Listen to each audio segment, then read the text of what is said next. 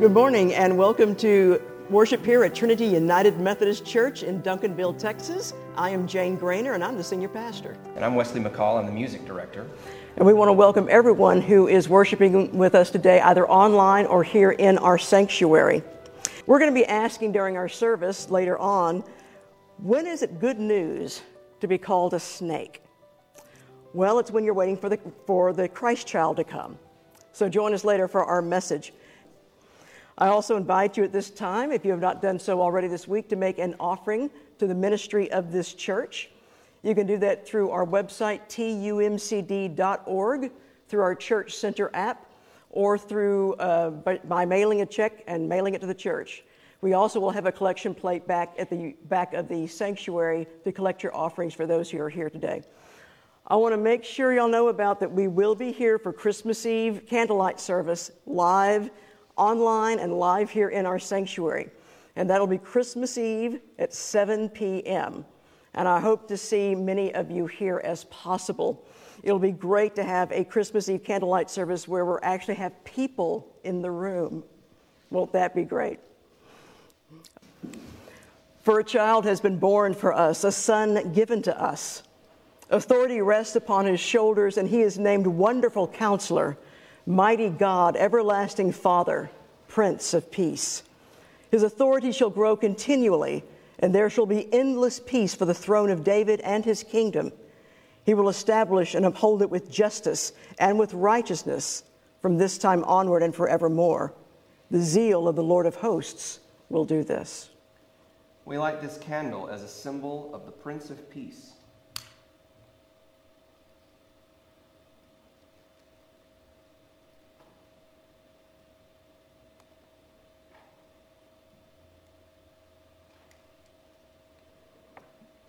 May the visitation of your Holy Spirit, O God, make us ready for the coming of Jesus, our hope and joy.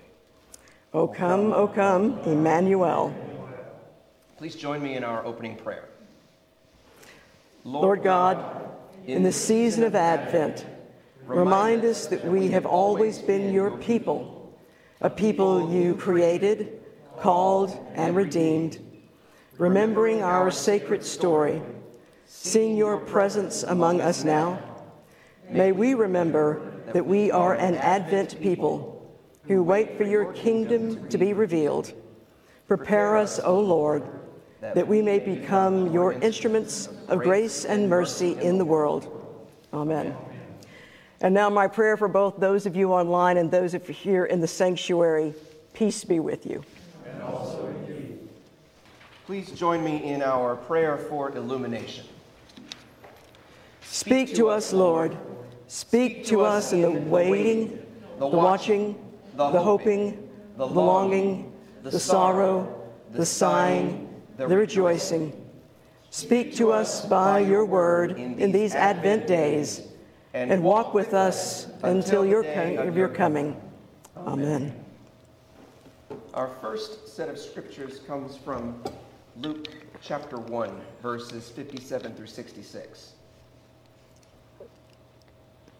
Now the time came for Elizabeth to give birth, and she bore a son. Her neighbors and relatives heard that the Lord had shown his great mercy to her, and they rejoiced with her.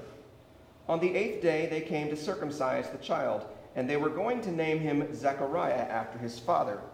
But his mother said, No, he is to be called John. And they said to her, None of your relatives has this name. Then they began motioning to his father to find out what name he wanted to give him he asked for a writing tablet and wrote, His name is John, and all of them were amazed. Immediately his mouth was opened and his tongue freed, and began to speak, praising God. Fear came over all their neighbors, and all these things were talked about through the entire hill country of Judea. All who heard them pondered and said, What then will this child become? For indeed the hand of the Lord was with him. And the child grew and became strong in spirit, and he was in the wilderness until the day he appeared publicly to Israel. Our next reading comes from Luke chapter 3. The word of God came to John, son of Zechariah, in the wilderness. He went into all the region around the Jordan, proclaiming a baptism of repentance for the forgiveness of sins, as it is written in the book of the words of the prophet of Isaiah. The voice of the one crying out in the wilderness, Prepare the way of the Lord, make his paths straight.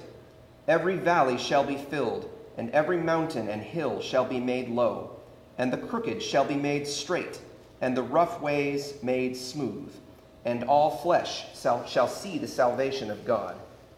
John said to the crowds that came out to be baptized by him, You brood of vipers, who warned you to flee from the wrath to come? Bear fruits worthy of the repentance. As the people were filled with expectation, and all were questioning in their hearts concerning John whether he might be the Messiah, John answered all of them by saying, I baptize you with water, but one who is more powerful than I is coming. I am not worthy to untie the thong of his sandals. He will baptize you with the Holy Spirit and fire. His winnowing fork is in his hand to clear his threshing floor and to gather the wheat into his granary but the chaff he will burn with unquenchable fire. So, with many other exhortations, he proclaimed the good news to the people. This is the word of God for the people of God. Thanks be to God. One of the great blessings of experiencing a batch of cold weather is that we can look forward to multiple new potholes in the roads in the following weeks afterwards. I remember after last February's winter storm, I saw some potholes that could be better described as sinkholes. And it's always so much fun when the potholes in I 35 are being repaired. They block an entire lane of traffic during the middle of the day, and then suddenly it takes me twice as long to get anywhere that I need to go. But evidently, potholes are a nuisance in every country in the world. I remember a few years ago seeing a news report from the city of Panama City where the potholes were so severe that one of their news channels came up with a creative way to complain about them. At the bottom of dozens of the worst potholes all over the city, the news channel had put little buttons at the bottom of the pothole that would automatically send a Twitter message to the city every time a wheel banged into that pothole. And as a result of this avalanche of Twitter complaints, the city finally started to systematically fix the potholes.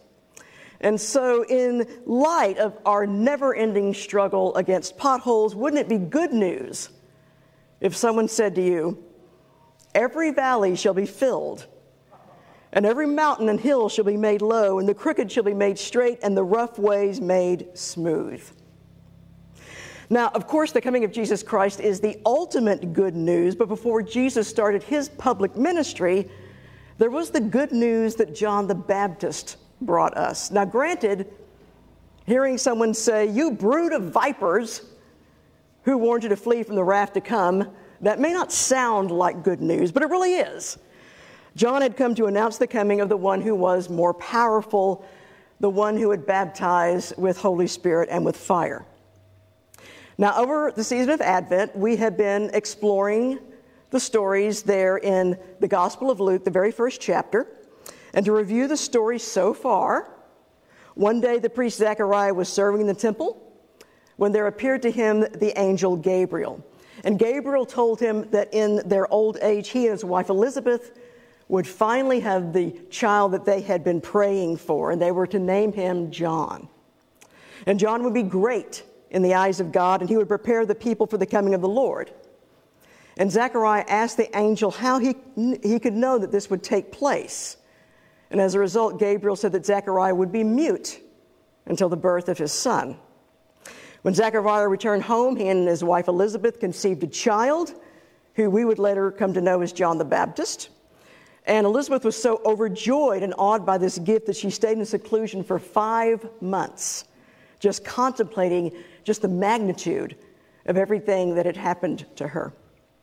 Well, six months after Elizabeth conceived, that same angel Gabriel appeared to Mary, who was an engaged virgin living in the Galilean village of Nazareth. And the Holy Spirit would overshadow her, causing her to conceive a son. And her son would be called the Son of God, who would reign over the house of Jacob forever.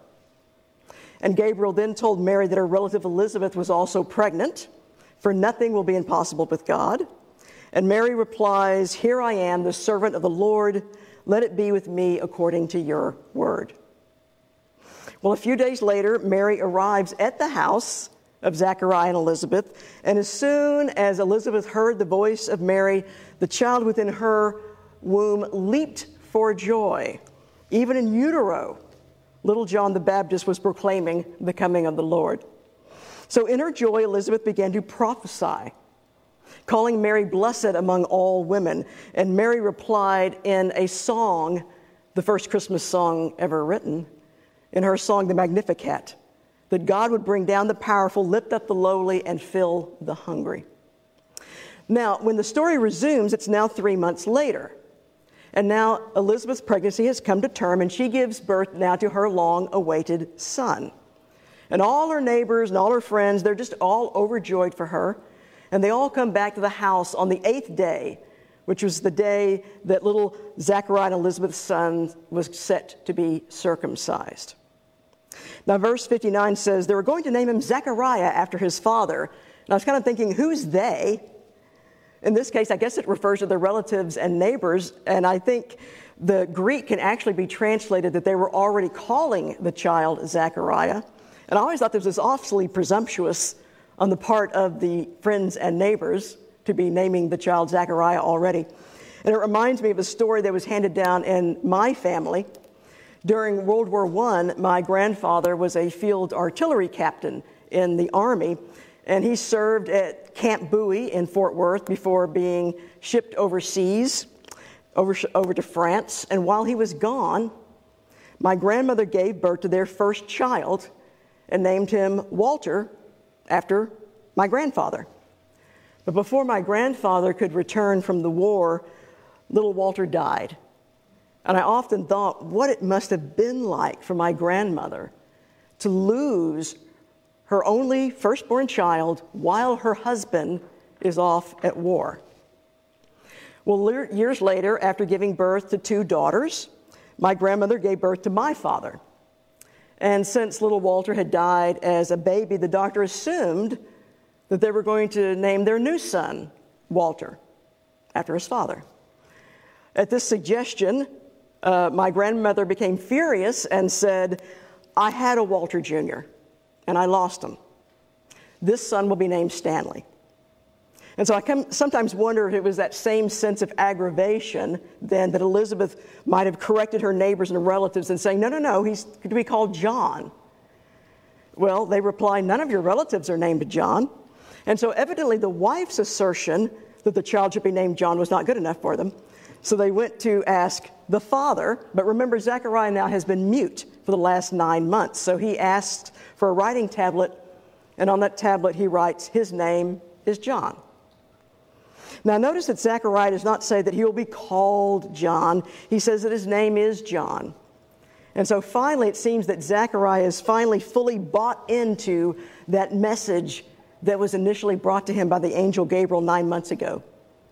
And now his muteness over these last nine months, it has been kind of a result of a failure of imagination. But this muteness has also, though, ended up being a time of grace and blessing for Zechariah because it's been a time of incredible spiritual growth for him. And so now that Zechariah has taken this leap of faith, finally his mouth is opened and he begins to prophesy. From Luke chapter 1, verse 67. Then his father Zechariah was filled with the Holy Spirit and spoke this prophecy. Blessed be the Lord God of Israel, for he has looked favorably on his people and has redeemed them. He has raised up a mighty Savior for us in the house of his servant David, as he spoke through the mouth of his holy prophets of old, that we would be saved from our enemies and from the hand of all who hate us. Thus he has shown the mercy promised to our ancestors and has remembered his holy covenant, the oath that he swore to our ancestor Abraham, to grant us that we, being rescued from the hands of our enemies, might serve him without fear, in holiness and righteousness before him all of our days. And you, child, will be called the prophet of the Most High, for you will go before the Lord to prepare his ways, to give knowledge of salvation to his people by the forgiveness of their sins. By the tender mercy of our God, the dawn from on high will break upon us, to give light to those who sit in darkness and in the shadow of death, to guide our feet into the way of peace. Well, like the Magnificat of Mary that we explored last week, Zechariah's song provides a pause in the action and a time of commentary for the meaning on it all. And traditionally, Zechariah's song is called the Benedictus, and it's the first word of the song in Latin, which we translate as blessing. Now, Zechariah begins by praising God for all the faithfulness that the Lord has shown Israel and how the promises made to Abraham have now been fulfilled by sending a mighty Savior the Lord has rescued God's people from, from uh, their enemies so that they might serve him without fear in holiness and in righteousness. Then Zechariah's song turns to the future of his own son. And you, child, will be called the prophet of the Most High, for you'll go before the Lord to prepare his ways, to give knowledge of salvation to his people by the forgiveness of their sins. And as Wesley read earlier in the final verse of this first chapter of the Gospel of Luke, Luke informs us that John grew and became strong in spirit, and he was in the wilderness until the day he appeared publicly to Israel. Now, as a son of a priest, John could also have been a priest. In fact, John was probably born into a rather affluent, well known family as being part of a priestly family. But it looks like John didn't want to be part of anything so conventional as a priestly family. So instead, he goes off to the wilderness, where evidently he stayed up until the time he started his public ministry. Now, we think, scholars think, that he may have been a member of the desert monastery of the Essenes, and the Essenes is the same group of people that we think wrote the Dead Sea Scrolls. Uh, this group, the Essenes, they rejected the temple in Jerusalem and they practiced kind of an immersion ritual that was similar to baptism then that John would later practice. And if he was ever a member of the Essenes, though, John seemed to have left that group and now started his own ministry there in the desert in the wilderness. And all I can think of is that John's preaching, it must have been mesmerizing. I mean, he just cajoled his listeners to change the way they lived, to repent.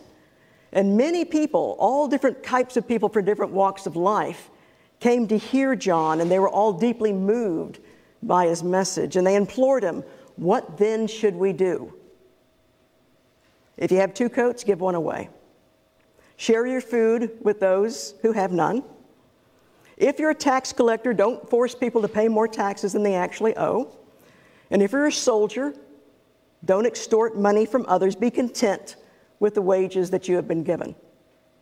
John was so compelling that many people wondered if he was the Messiah. No. There was another one coming who would offer a baptism of Holy Spirit and of fire. John was just a prophet. John was commissioned to fulfill the words of Isaiah and prepare the way of the Lord. And I think we too are tasked with preparing for the coming of the Lord. As we anticipate the birth of Christ, we prepare for his coming by the acts of repentance for which John called his crowd. Even if we have now been baptized with the baptism of Christ, we're still called to these regular acts of confession and repentance. What then should we do? Ask the tax collectors and the soldiers. And we can also ask, what then should we do? Sometimes it can seem too much to make massive changes in our lives, and sometimes that need to change maybe multiple areas of our lives can actually lead us to be kind of sometimes paralyzed and quite, you know, not, not quite sure what it is that we should do next. So, in a way, John kind of recommends that we start small. If you got an extra coat, give it away. In fact, I read this, and to, be, to confess myself, I get embarrassed with how many coats I have and I can't wear them all at once.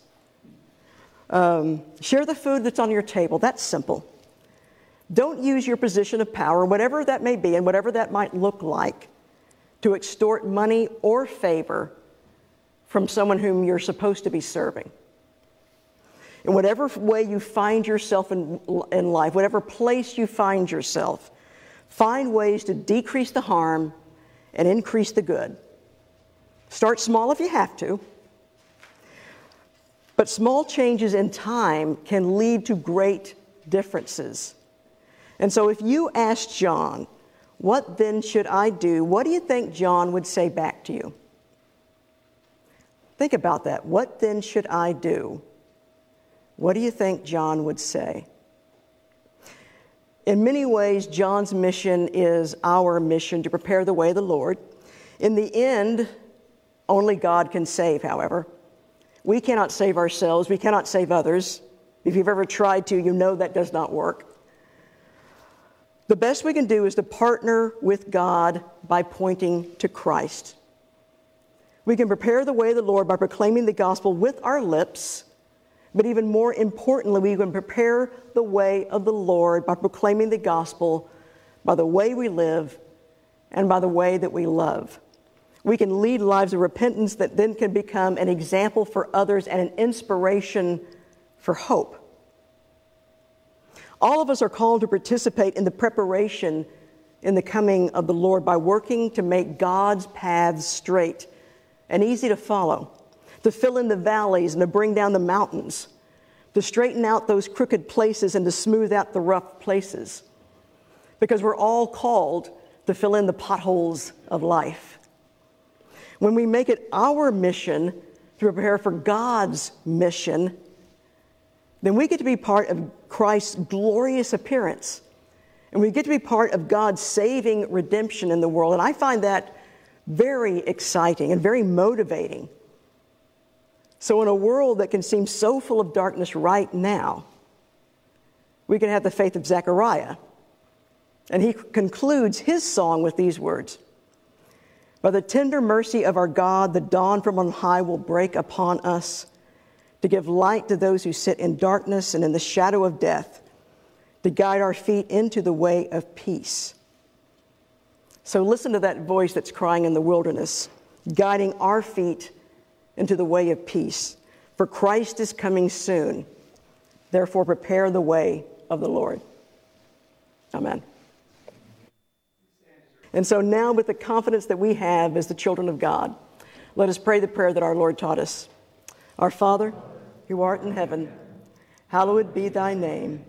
Thy kingdom come, thy will be done on earth.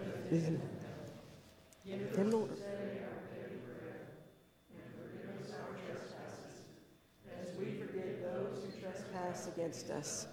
And lead us not into temptation, but deliver us from evil. For thine is the kingdom, and the power, and the glory forever. Amen. Remind you that your action item for this week is to continue to pray for Trinity and to get our building completed, and then to be able to ask yourself at some time during this week, what then should I do? For the, to prepare for the coming of the Lord. Again, for those of you who are here in person, there is a collection plate at the back of the sanctuary. And don't forget our Christmas Eve candlelight service, 7 o'clock Christmas Eve, both online, Facebook Live, and here in the sanctuary. And now receive this benediction. By the tender mercy of God, you have received the light of Christ. Shine that light on all you meet and continue to walk into the way of peace. In the name of the Father, and the Son, and the Holy Spirit. Amen.